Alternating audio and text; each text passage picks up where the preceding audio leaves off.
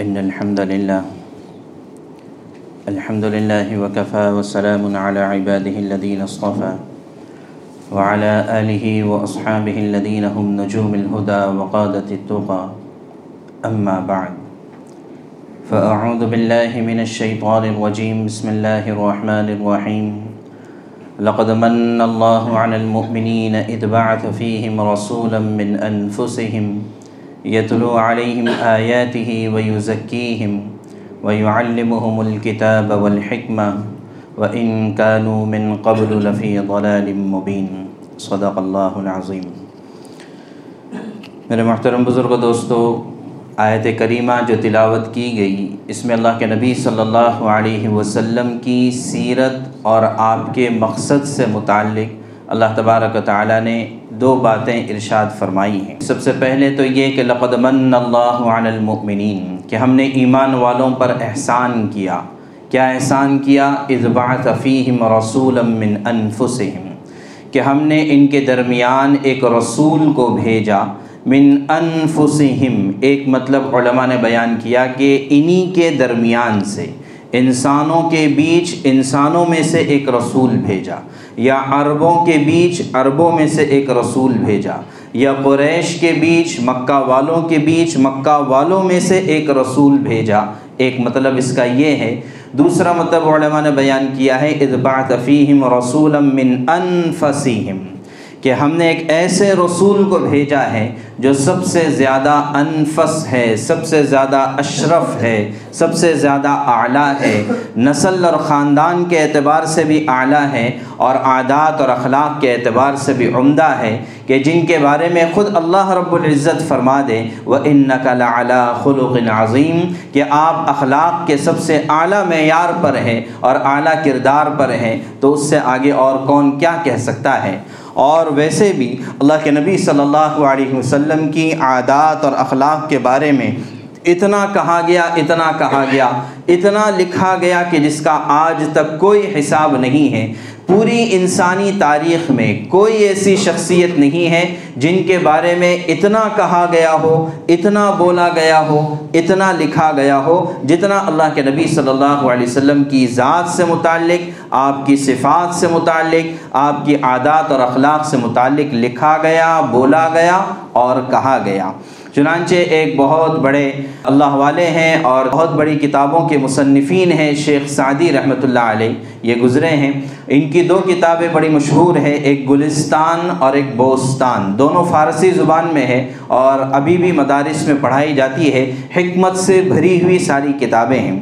تو انہوں نے ایک مرتبہ اللہ کے نبی صلی اللہ علیہ وسلم کی شان میں کچھ لکھنا چاہا۔ چند اشعار، رباعی لکھنا چاہا۔ رباعی جس میں چار مصرے ہوتے ہیں۔ تو رباعی لکھنا چاہا تو انہوں نے لکھا سب سے پہلے، بلغ العلا بکمالہ کہ اللہ کے نبی صلی اللہ علیہ وسلم بلندیوں کو چھو گئے اپنے کمال کی وجہ سے۔ یعنی اتنے سارے کمالات آپ کی ذات میں تھے کہ بلندیوں کی انتہا کو چھو لیا آپ نے۔ تو بلغ العلا بکمالہ کشفت دجا بجمالہ کہ آپ کی خوبصورتی اور آپ کے چہرے انور کے نور کی برکت سے دنیا کی ساری تاریکیاں ختم ہو گئیں۔ اور حقیقت میں فزیکل اور دکھنے والی تاریکی نہیں، بلکہ جہالت کی تاریکی تھی، ظلم کی تاریکی تھی، اور بد اخلاقی، بد کرداری کی تاریکی تھی، یہ آپ کی برکت سے دنیا سے ختم ہو گئی۔ تو بلغ العلا بکمالہ کشفت دجا بجمالہ حسنت جمیع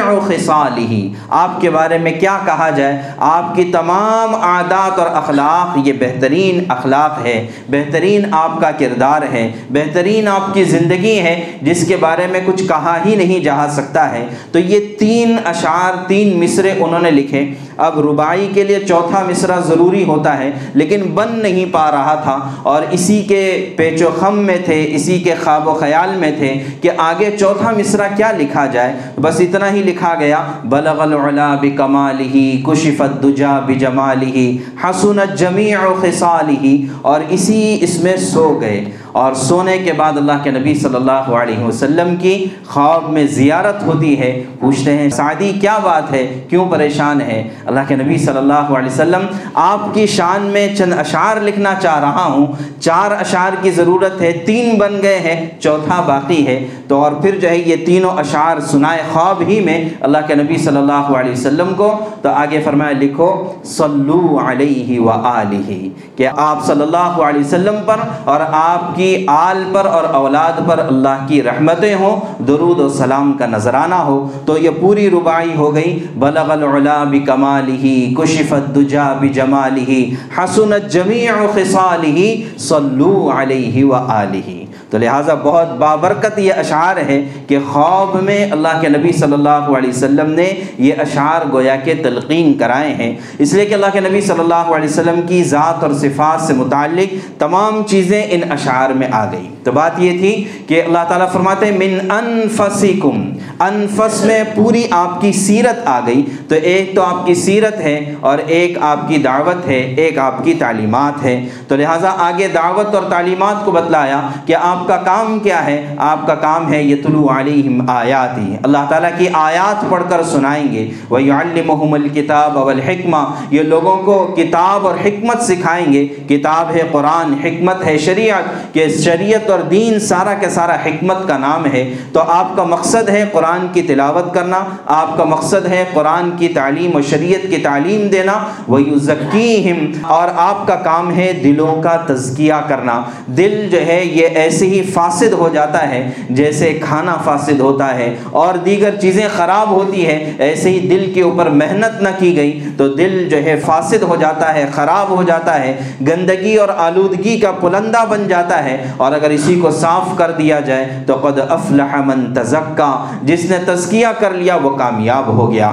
تو بہرحال ہمارے یہاں پر اللہ کے نبی صلی اللہ علیہ وسلم کی سیرت کا تذکرہ چل رہا ہے اور کل دس پوائنٹس پر بات ہو رہی ہے کہ جنہوں نے ان دس پوائنٹس کو یاد کر لیا، انہوں نے گویا کہ اللہ کے نبی صلی اللہ علیہ وسلم کی پوری سیرت کو یاد کر لیا، پوری سیرت کو سمیٹ لیا اور سیرت کو جاننے کے بعد دعوت کو جاننا آسان ہو جاتا ہے، تعلیمات کو سمجھنا آسان ہو جاتا ہے۔ تو لہٰذا پہلا پوائنٹ تھا ہمارا، اللہ کے نبی صلی اللہ علیہ وسلم کے دنیا میں آنے سے پہلے عربوں کے، بلکہ پوری دنیا کے حالات کیا تھے؟ اس پر بات ہوئی۔ دوسرا پوائنٹ ہمارا تھا پیدائش اور پرورش۔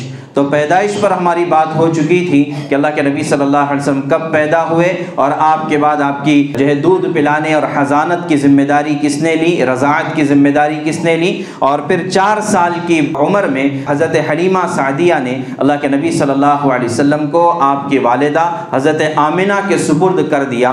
اب جو ہے حضرت آمینہ کے پاس آپ صلی اللہ علیہ وسلم رہ رہے ہیں، پرورش پا رہے ہیں اس حال میں کہ باپ کا سایہ نہیں ہے۔ چھ سال کی جب اللہ کے نبی صلی اللہ علیہ وسلم کی عمر ہوتی ہے، حضرت آمینہ کا میکا اور آپ صلی اللہ علیہ وسلم کا ننیال مدینہ منورہ میں ہے، بنو نجار میں۔ تو حضرت آمینہ نے ارادہ کیا کہ بہت دن ہو گئے اپنے میکے ہو کر آتے ہیں اور اپنے لخت جگر کو ساتھ لیا اور ساتھ میں ایک باندی ہے ام ایمن۔ یہ تین لوگوں کا قافلہ ہے، مدینہ منورہ پہنچتے ہیں۔ وہاں پہنچ کر تقریباً ایک مہینے اپنے میکے میں رہتی ہیں اور پھر دوبارہ مکہ آنے کے ارادے سے نکلتی ہیں اور مکہ اور مدینہ کے بیچ میں تقریباً مدینہ منورہ سے دو سو کلومیٹر کے فاصلے پر ایک مقام ہے، مقام ابوا۔ تو مقام ابوا پر آ کر ایسا اللہ کا کرنا کہ اللہ کے نبی صلی اللہ علیہ وسلم کی والدہ کی وفات ہو جاتی ہے۔ آپ اندازہ کریں کہ تین آدمی صرف قافلے میں ہیں، دو عورتیں ہیں، ایک چھ سال کا بچہ ہے۔ بھی اللہ کے نبی صلی اللہ علیہ وسلم کی والدہ حضرت آمینہ کی قبر مقام ابوا پر ہے اور جو ہے عجیب، آج بھی اگر جب وہاں پر جانا ہوا تھا اور وہاں جا کر جب دیکھا تو آج بھی ایسے ہی صحرائی علاقہ ہے اور ایک طرف بستی ہے داہنی طرف اور بائیں طرف ایسے صحرائی علاقہ اور چھوٹے چھوٹے ٹیلے بنے ہوئے ہیں۔ انہی ٹیلوں کے بیچ میں سے گزرتے گزرتے، حالانکہ جانے پر پابندی ہے، لیکن وہاں سے گزرتے گزرتے ایک ٹیلے پر اللہ کے نبی صلی اللہ علیہ وسلم کی والدہ والدہ کی کچی سی قبر ہے۔ تو لہٰذا آج بھی وہ قبر موجود ہے۔ اب تاریخ میں یہ بات کہیں نہیں ملتی ہے کہ وہاں پر جب انتقال ہوا، وفات ہوئی، تو پھر جو ہے قبر کس نے کھودی، دفن کس نے کیا کیا حالات پیش آئے۔ لیکن ہم تصور کر سکتے ہیں کہ ایک چھ سال کا بچہ اپنی ماں کو، اپنے والدہ کو جبکہ والد کا سایہ نہیں ہے، جو کچھ بھی ہے ماں ہے۔ اب ماں کو اپنے سامنے اس کی وفات ہو رہی ہے اور اس کی روح قبض ہو رہی ہے، تو اس وقت کیا ماجرا ہوگا؟ ہم تھوڑی دیر کے لیے تصور کر سکتے ہیں۔ بہرحال حضرت ام ایمن جو بعد میں چل کر اللہ کے نبی صلی اللہ علیہ وسلم پر ایمان بھی لائی، بلکہ اللہ کے نبی صلی اللہ علیہ وسلم کی وفات کے بعد بھی وہ زندہ تھی۔ حضرت ابو بکر، حضرت عمر رضی اللہ عنہما ان کی خدمت میں ان کی زیارت کے لیے جایا کرتے تھے۔ اس لیے کہ بچپن سے حضور کو دیکھا تھا، سنبھالا تھا، پالا تھا، ایمان بھی لائی تھی، محبت بھی کرتی تھی، خدمت بھی کرتی تھی۔ تو لہٰذا حضرت ام ایمن اللہ کے نبی صلی اللہ علیہ وسلم کو لے کر صرف اس بات سے اندازہ کر سکتے ہیں کہ جب اللہ کے نبی صلی اللہ علیہ وسلم دوبارہ چھ سال کی عمر میں واقعہ پیش آیا، بعد میں جب حجت الوداع کے موقع پر آپ جب دوبارہ مکہ مکرمہ جا رہے تھے، تو اسی مقام سے آپ گزرے تھے اور اپنے والدہ کی قبر پر آپ نے قیام کیا تھا اور زیارت کی تھی والدہ کی قبر کی۔ تو اتنی یعنی تقریباً ساٹھ سال کی عمر ہونے کے باوجود بھی والدہ کی یاد اتنی تازہ تھی۔ تو چھ سال کی عمر میں کیا حال ہوگا، ہم اندازہ کر سکتے ہیں۔ بہرحال حضرت ام ایمن یہ اللہ کے نبی صلی اللہ علیہ وسلم کو مکہ مکرمہ لے کر آئی اور دادا عبد المطلب کے حوالے کیا۔ اب یہ حال ہے کہ سر پر نہ والد ہے، نہ والدہ ہے۔ اب یہ یتیم بچہ ہے اور اللہ تبارک تعالیٰ یہ بتانا چاہتے ہیں کہ یہ بچہ جو ہے میری پرورش میں، میری نگہبانی میں ہے۔ اس کے لیے کسی والدین کی پرورش کی ضرورت نہیں، براہ راست اس کی پرورش کی جائے گی۔ جیسے اللہ کے نبی صلی اللہ علیہ وسلم کے لیے کسی استاد کو مقرر نہیں کیا گیا کہ آپ کو لکھنا پڑھنا سکھائیں۔ اس لیے کہ آپ کا امی ہونا آپ کا کمال تھا۔ آپ کا امی ہونا آپ کا کمال تھا۔ دیگر لوگوں کے لیے امی ہونا عیب کی بات ہے کہ بھئی اسے لکھنا پڑھنا نہیں آتا، اسے تعلیم نہیں دی گئی۔ لیکن اللہ کے نبی صلی اللہ علیہ وسلم کو تعلیم نہیں دی گئی۔ ان کے کمال کو بتلانے کے لیے کہ جب لکھنا پڑھنا نہیں آتا ہے تو اتنا کمال کا قرآن کہاں سے لے کر آ رہا ہے؟ تو بتایا چلا کہ اللہ کی طرف سے ہے۔ تو بہرحال اللہ تبارک تعالیٰ کا یہ نظام تھا کہ بغیر والدین کے آپ کی پرورش ہوئی ہے اور ایسی پرورش ہوئی جس کی کوئی مثال نہیں جس کی کوئی نظیر نہیں، تو دادا عبد المطلب کی پرورش میں ہے، اب ان کی کفالت میں ہے۔ دادا ہمیشہ آپ صلی اللہ علیہ وسلم کو اپنے ساتھ رکھتے تھے، اس لیے کہ ولادت کے وقت ہی ان کو اندازہ ہو گیا تھا کہ میرا پوتا یہ دنیا میں بڑا نام کرنے والا ہے۔ اسی وجہ سے نام دادا نے محمد رکھا اور والدہ نے احمد نام رکھا تھا۔ تو اس اعتبار سے آپ کا بہت خیال رکھا جاتا۔ کعبۃ اللہ میں چونکہ سردار تھے، قریش کے بیت اللہ کے رکھوالے تھے، نگہبان تھے، تو کعبۃ اللہ میں آپ کی مسند لگائی جاتی تھی اور کسی کی ضرورت نہیں تھی اس کے قریب بھی جا کر بیٹھے۔ یہاں تک کہ عبد المطلب کی اولاد بھی اس کے قریب جا کر نہیں بیٹھتی تھی۔ لیکن اللہ کے نبی صلی اللہ علیہ وسلم کو دادا عبد المطلب اپنے ساتھ لے کر بیٹھتے تھے۔ ایک مرتبہ مکہ مکرمہ میں ایسا واقعہ پیش آیا کہ بارش نہیں ہو رہی۔ ویسے ہی صحرائی علاقہ بارش بہت کم ہوتی تھی، تو بارش نہیں ہو رہی ہے۔ تو دعا کی عبد المطلب نے اللہ کے نبی صلی اللہ علیہ وسلم کو میدان میں لے جا کر کہ اللہ اس میرے پوتے کی برکت سے تو بارش عطا فرما۔ چنانچہ بادل کے کوئی آثار نہیں تھے، لیکن بادل امنڈ آئے اور اتنی بارش ہوئی کہ سارے نالی اور ندیاں بھر گئی۔ گئی تو اس پر ابو طالب چچا نے اشعار کہے تھے وہ اب یزو یسغل غمام بے وجہ ہی ثمال الیتامہ عصمت للاراملی کہ یہ میرا بھتیجا، یہ ایسا ہے کہ جو جوان اور خوبصورت ہے اور جس کے چہرے کی برکت سے بادل بھی پانی برسا دیتا ہے اور جو یتیموں کا ماوا و ملجا اور جو ہے بیواؤں کا خیال رکھنے والا یہ میرا بھتیجا ہے، تو بچپن سے آپ کے یہ آثار نمایاں تھے۔ تو بہرحال یہ تقریباً دو سال کا عرصہ گزر گزرتا ہے، آٹھ سال کی عمر کے آپ ہو جاتے ہیں۔ اور دادا عبد المطلب جو بظاہر ساری کفالت کر رہے تھے، بظاہر پرورش کر رہے تھے، اللہ تبارک تعالیٰ نے ان کو بھی اپنے پاس بلا لیا۔ تقریباً اسی یا نوے سال کی عمر تھی۔ لیکن جانے سے پہلے آپ نے حضرت ابو طالب جو آپ کے سگے چچا تھے یعنی حضرت عبداللہ کے سگے بھائی تھے، ماں اور باپ دونوں ایک ہی تھے، تو ان کو وصیت کی کہ میرے بعد میرے پوتے کی ساری ذمہ داری تمہاری ہوگی کہ ابو طالب کے حوالے حوالے آپ صلی اللہ علیہ وسلم کو کر دیا اور دادا عبد المطلب کا انتقال ہوتا ہے۔ حضرت ام ایمن فرماتی ہے کہ جب عبد المطلب کا جنازہ اٹھا ہے تو اللہ کے نبی صلی اللہ علیہ وسلم اس جنازے کے پیچھے روتے ہوئے دوڑ کر جا رہے تھے کہ ہائے، نہ میرے والد رہے، نہ والدہ رہی، دادا بھی چلے گئے، اب کیا ہوگا؟ لیکن اللہ تبارک تعالیٰ بتانا چاہتے ہیں کہ جس کو اللہ اپنا بنا لیتے ہیں، اس کو دنیا کے کسی سہارے کی ضرورت نہیں ہوتی ہے۔ اللہ اس کو اپنے فضل سے، اس کے کمال تک پہنچاتے ہیں۔ تو بہرحال عبد المطلب دادا کا انتقال ہو گیا۔ اب اس کے بعد چچا ابو طالب آپ کی پرورش کر رہے ہیں۔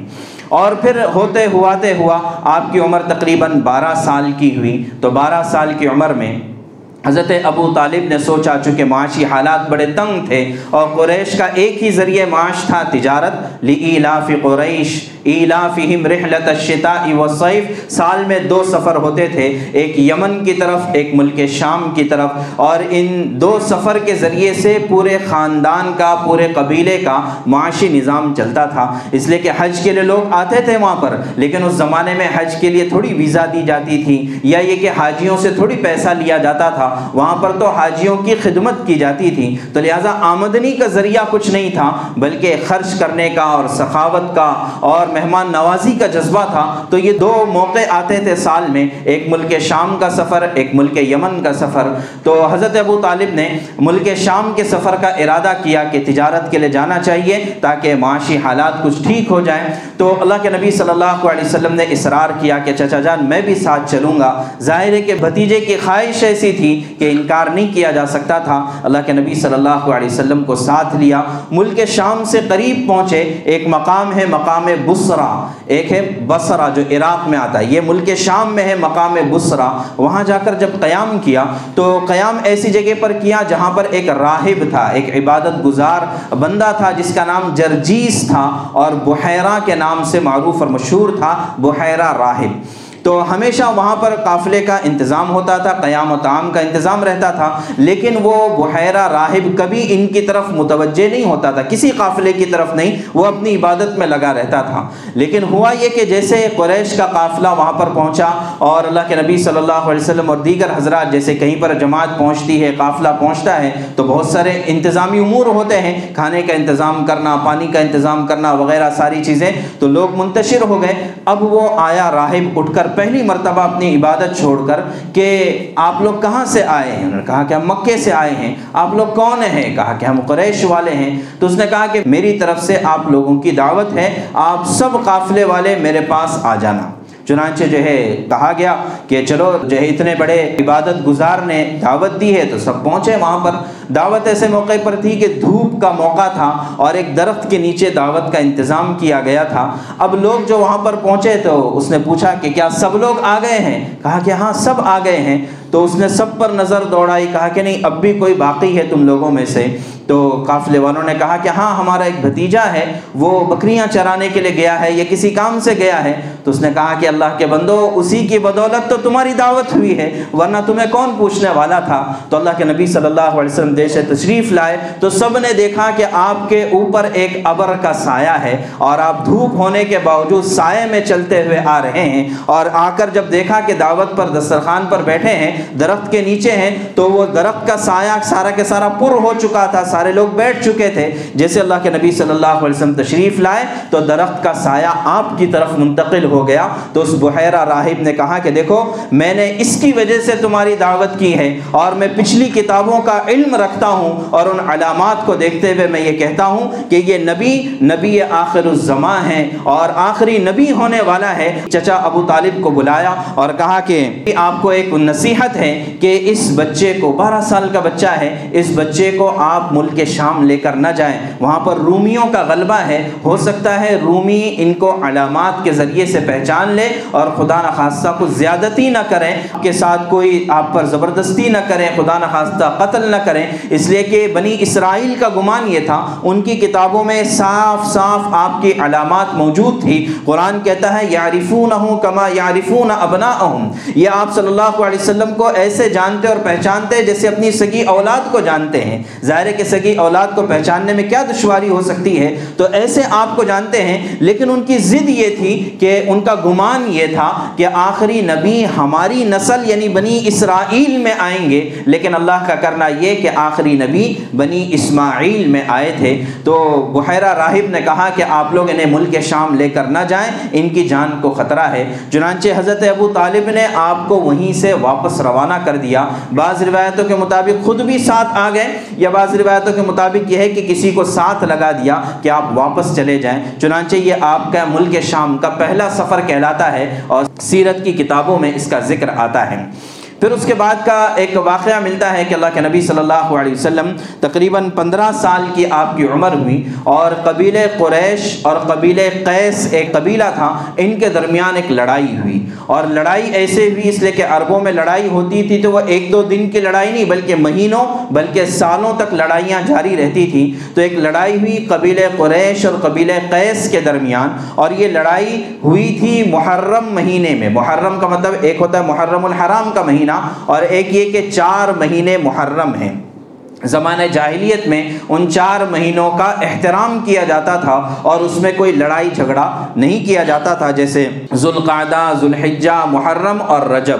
تین مہینے ایک ساتھ، چوتھا مہینہ رجب کا، کہ اس میں لڑائی جھگڑا نہیں کیا کرتے تھے۔ لیکن ہوا یہ کہ اس موقع پر ایسے کچھ حالات بنے کہ قریش اور قیس کے درمیان جو لڑائی ہوئی، وہ ان محرم اور پاکیزہ مہینوں میں لڑائی ہوئی، جس میں زمانہ جاہلیت میں بھی لڑائی کرنا لوگ درست نہیں سمجھتے تھے۔ تو اس اس میں اللہ کے نبی صلی اللہ علیہ وسلم کی شرکت کی بات ملتی ہے، لیکن یہ کہ اللہ کے نبی صلی اللہ علیہ وسلم نے کسی سے قتال نہیں کیا، کسی سے مقابلہ نہیں کیا، اس لیے کہ آپ کو نبی رحمت بنا کر بھیجا گیا تھا، آپ کو لوگوں کے لیے آسانی کرنے والا بنا کر بھیجا گیا تھا۔ تو یہ واقعہ پندرہ سال کی عمر کے آس پاس کا ملتا ہے۔ لیکن جیسے یہ لڑائی ختم ہوئی اور صلح ہو گئی، تو صلح ہونے کے بعد سب نے کہا کہ یہ بات بہت غلط ہو گئی۔ ایک تو محرم کے مہینے میں محرم سے مراد جن کا احترام کیا جاتا ہے۔ احترام والے مہینے میں ہم سے لڑائی ہو گئی، ایسا نہیں ہونا چاہیے۔ تو لہٰذا جو ہے قریش کے کچھ بڑے لوگ آگے آئے، عرب کے کچھ بڑے لوگ آگے آئے اور انہوں نے کہا کہ چلو ہم مل کر ایک معاہدہ کرتے ہیں۔ ایک حلف اٹھاتے، قسم اٹھاتے ہیں کہ آج کے بعد ہم کسی مظلوم پر کوئی زیادتی نہیں ہونے دیں گے۔ ہمارے یہاں کوئی مسافر آتا ہے، اس مسافر کا خیال رکھیں گے۔ غرض یہ کہ جتنے بھی انسانی حقوق ہو سکتے تھے اس زمانے کے اعتبار سے، اس کے بارے میں کہا کہ ہم آ کر اس پر حلف اٹھاتے ہیں۔ چنانچہ اس میں جو بڑے بڑے لوگ تھے، ان سب کے نام فضل سے ملتے جلتے تھے۔ ایک کا نام تھا فضل بن فضالہ، ایک کا نام تھا فضل بن وداع ایک کا نام تھا فضیل بن حارث۔ تو فا زود لام، یہ ہر ایک میں آتا تھا۔ تو فا زود لام کا مجموعہ ہوتا ہے فضیلت والا۔ تو لہٰذا یہ اس طرح کے لوگ سارے جمع ہوئے اور انہوں نے آواز اٹھائی انسانیت کے لیے اور سب نے قسم کھائی۔ قریش کی طرف سے آپ کے چچا حضرت زبیر بن عبد المطلب یہ آگے آگے تھے۔ تو ان سب نے مل کر قسم کھائی اور یہ قسم کا سارا جو بیٹھک ہوئی تھی، یہ عبداللہ بن جدعان کے گھر پر ہوئی تھی۔ عبداللہ بن جدعان، یہ رشتے میں حضرت عائشہ رضی اللہ تعالیٰ عنہ کے چچا زاد بھائی لگتے تھے اور زمانہ جاہلیت میں بھی یہ بڑی صفات کے مالک تھے اور ان کے یہاں پر سب سے بڑی چیز سخاوت اور مہمان نوازی تھی۔ اللہ کے نبی صلی اللہ علیہ وسلم فرماتے ہیں کہ میں خود عبداللہ بن جدعان کے لنگر کے سائے میں کھڑا ہوتا تھا یعنی جس برتن میں کھانا بنتا تھا، وہ اتنا بڑا برتن ہوتا تھا کہ اس کے سائے میں ایک آدمی کھڑا ہو سکتا ہے۔ تو کتنے کلو کا برتن ہوگا اندازہ کر سکتے ہیں؟ تو بہرحال، تو اللہ کے نبی صلی اللہ علیہ وسلم فرماتے ہیں کہ اس حلف الفضول میں حلف الفضول وہی کہ فضیلت والے لوگوں کی قسم۔ تو لہٰذا اس میں، اس معاہدے میں میں بھی شریک تھا اور اللہ کے نبی صلی اللہ علیہ وسلم فرماتے ہیں، مدینہ منورہ آنے کے بعد بعد میں چل کر اسلام وغیرہ کی دعوت پھیلنے کے بعد کہ آج بھی اگر انسانیت کے نام پر کوئی مجھے اس معاہدے میں شریک کرنا چاہے تو میں اس میں شریک ہونے کے لیے تیار ہوں۔ یعنی انسانیت کے نام پر چاہے سامنے والا مسلمان ہو، ایمان والا ہو یا غیر ایمان والا ہو، تب بھی اگر انسانیت کے نام پر کوئی معاہدہ ہونے جاتا ہے تو میں سب سے پہلے اس میں پہل کرنے کے لیے تیار ہوں۔ تو یہ پیغام ہے اللہ کے نبی صلی اللہ علیہ وسلم کی سیرت کا کہ ہم دنیا کے لیے نفع رسانی کے لیے بھیجے گئے ہیں اور ہم دنیا والوں کے لیے رحمت بنا کر بھیجے گئے ہیں۔ ہمارا نام مسلمان سلامتی والا ہے، ہمارا نام مومن ایمان والا امن والا ہے۔ تو لہٰذا ایمان والوں سے امن پھیلے گا اور مسلمانوں سے سلامتی پھیلے گی۔ اگر یہ نہیں ہو رہا ہے تو کہیں نہ کہیں ہم نے نام تو اپنا مسلمان رکھ دیا ہے، لیکن ہمارا کام مسلمان والا نہیں ہے تو بہرحال یہ حلف الفضول کا واقعہ پیش آیا۔ اس کے بعد اللہ کے نبی صلی اللہ علیہ وسلم چچا ابو طالب کے لیے کمائی کے معاش کے کچھ نہ کچھ طریقے میں آپ کا ساتھ دیا کرتے تھے، جس میں آپ کا بکریاں چرانا بھی ہے۔ چنانچہ صحابہ کرام سے جب اس کا تذکرہ ہوا تو پوچھا اللہ کے نبی صلی اللہ علیہ وسلم، آپ بھی بکریاں چراتے تھے؟ تو فرمایا کہ ہاں مکہ والوں کے چند ٹکوں کے عوض، چند پیسوں کے عوض میں نے بکریاں بھی چرائی ہے اور ایک روایت میں آتا ہے کہ کوئی نبی ایسا نہیں جس نے بکری نہ چرائی ہو۔ اس لیے کہ بکریوں کا چرانا زیادہ مشکل ہے۔ برخلاف دوسرے جانوروں کے، کہ دوسرے جانوروں کو اپنی چراگاہ کا پتہ ہوتا ہے کہ کہاں جانا ہے، کیسے جانا ہے اور کیسے واپس آنا ہے۔ لیکن بکریاں ایسی ہوتی ہے کہ جن کے پیچھے ہمیشہ لگے رہنا پڑتا ہے۔ انہیں راستہ بھی دکھانا ہوتا ہے، ان کی حفاظت بھی کرنی ہوتی ہے۔ ورنہ کہیں ریوڑ سے ایک آدھ بکری الگ ہو گئی تو بھیڑیا اس پر حملہ کر دیتا ہے۔ تو اللہ تبارک تعالیٰ نے، چونکہ ان انبیاء اکرام علیہ السلاۃ والسلام سے امت کی نگہبانی کا کام لینا تھا، تو اس لیے بکریوں کی نگہبانی پہلے سکھائی۔ تو لہٰذا یہ ٹریننگ ہوتی ہے۔ تو اگر جو ہے چاہے دین کا کام کرنا ہو، چاہے دعوت کا کام کرنا ہو، یہ ٹریننگ کے ساتھ ہوتا ہے، سیکھنے کے ساتھ ہوتا ہے۔ تو بچپن سے ایسا ماحول بنایا گیا کہ آپ نے بکریاں بھی چرائی، آپ نے تجارت بھی کی ہے۔ تجارت کے لیے آپ نے مختلف جگہوں کا سفر بھی کیا۔ البتہ آپ کا ملک شام کا دوسرا سفر یہ بہت معنی رکھتا ہے کہ آپ صلی اللہ علیہ وسلم کی، آپ صلی اللہ علیہ وسلم کے عادات اور اخلاق تقریباً عمر بیس بائیس کے آس پاس ہو چکی تھی اور آپ کی شہرت پورے مکے میں پھیل چکی تھی کس بارے میں کہ اس بارے میں کہ محمد صلی اللہ علیہ وسلم کون ہے تو یہ محمد وہ ہیں جو صادق ہیں، یہ محمد وہ ہیں جو امین ہیں، جو سچائی کے پرچار کرنے والے اور جو امین ہیں امانت دار ہے یہ کبھی بھی خیانت نہیں کرتے۔ چنانچہ مکہ مکرمہ میں ایک بڑی خاتون شریف النصب اور مالدار خاتون تھی، حضرت خدیجہ بنت خویل رضی اللہ تعالی عنہ، جو بعد میں چل کر ام المومنین بنی۔ تو انہوں نے سوچا کہ چونکہ بڑی مالدار تھی، اتنی مالدار تھی، جیسے میں نے کہا کہا کہ دو سفر ہوتے تھے قریش کے، تو اکیلے قریش کا جتنا مال ہوتا تھا، اتنا اکیلا حضرت خدیجہ رضی اللہ عنہ کا مال ہوتا تھا۔ اتنی بڑی مالدار تھی۔ مالدار کا مطلب ہے کہ خود نہیں جاتی تھی، بلکہ اپنا مال دے دیا کرتی تھی کسی کے سپرد، اور وہ جا کر ملک شام سے، ملک یمن سے تجارت کر کر آتے تھے۔ تو جب اللہ کے نبی صلی اللہ علیہ وسلم کی شہرت سنی، تو کہا کہ اللہ کے نبی صلی اللہ علیہ وسلم کو بلایا، اور یہ درخواست کی کہ میں اس مرتبہ کی تجارت آپ کے ساتھ کرنا چاہتی ہوں۔ اور جتنا منافع میں اوروں کو دیتی تھی، اس سے زیادہ میں آپ کو منافع دینے کے لیے تیار ہوں۔ چنانچہ اللہ کے نبی صلی اللہ علیہ وسلم راضی ہوئے اور حضرت خدیجہ نے اپنا غلام میسرہ آپ کے ساتھ دے دیا اور آپ نے ملک شام کا یہ دوسرا سفر کیا جس میں نستورہ راہب سے ملاقات ہوئی۔ اس وقت بھی ملاقات ہوئی ایک راہب سے اور اس نے اللہ کے نبی صلی اللہ علیہ وسلم کی مہر نبوت دیکھی اور دیگر علامات دیکھی اور علامات دے کر پھر جو ہے میسرہ سے کہا کہ یہ نبی آخر الزماں ہونے والے ہیں اور یہ بڑی اونچی شان کے ہونے والے ہیں، لیکن چونکہ اس وقت آپ جوان ہو چکے تھے، اس لیے شاید غالباً مطلب کتابوں میں تو نہیں لکھا ہے، لیکن انداز یہ ہے کہ چونکہ آپ جوان ہو چکے تھے اور مقابلے کی صلاحیت رکھتے تھے، تو اس وجہ سے اس راہب نے یہ مشورہ نہیں دیا کہ ان کو واپس مکہ لے کر جائیں۔ اس لیے کہ وہ بچپنا تھا، یہ جوانی تھی۔ تو بہرحال آپ نے یہ ملک شام کا دوسرا سفر کیا اور ہر مرتبہ کی منفعت سے زیادہ آپ نفع لے کر واپس لوٹے ہیں۔ حضرت خدیجہ رضی اللہ اللہ تعالیٰ عنہ کے پاس اور پورا پورا ایک ایک پائی کا حساب دے دیا اور میسرا نے ساری کارگزاری سنا دی حضرت خدیجہ رضی اللہ عنہ کو، تو پھر اس کے بعد حضرت خدیجہ رضی اللہ عنہ کی طرف سے نکاح کی پیشکش ہوئی۔ تو یہ ہمارا دوسرا پوائنٹ تھا، بلکہ تیسرا پوائنٹ بھی تھا۔ دوسرا پوائنٹ تھا ہمارا پیدائش اور پرورش اور تیسرا پوائنٹ تھا تجارت اور نکاح۔ تو تجارت تک ہم پہنچے ہیں، نکاح کی بات ابھی باقی ہے۔ اللہ نے چاہا انشاءاللہ اس سلسلے کو آگے رکھیں گے اور جو ہے اس کا مقصد مقصد یہ ہے کہ ہمارے اندر اللہ کے نبی صلی اللہ علیہ وسلم کی سیرت کا پتہ چلے، آپ کی تعلیمات کا پتہ چلے اور آپ صلی اللہ علیہ وسلم سے محبت میں ہمیں اضافہ ہو جائے، عظمت میں اضافہ ہو جائے، ایمان میں اضافہ ہو جائے اور یہی محبت اور عظمت ہمارے آخرت کی نجات کا ذریعہ بن جائے۔ اللہ تبارک تعالی ہم سب کو کہنے، سننے سے زیادہ عمل کی توفیق عطا فرمائے۔ جزاک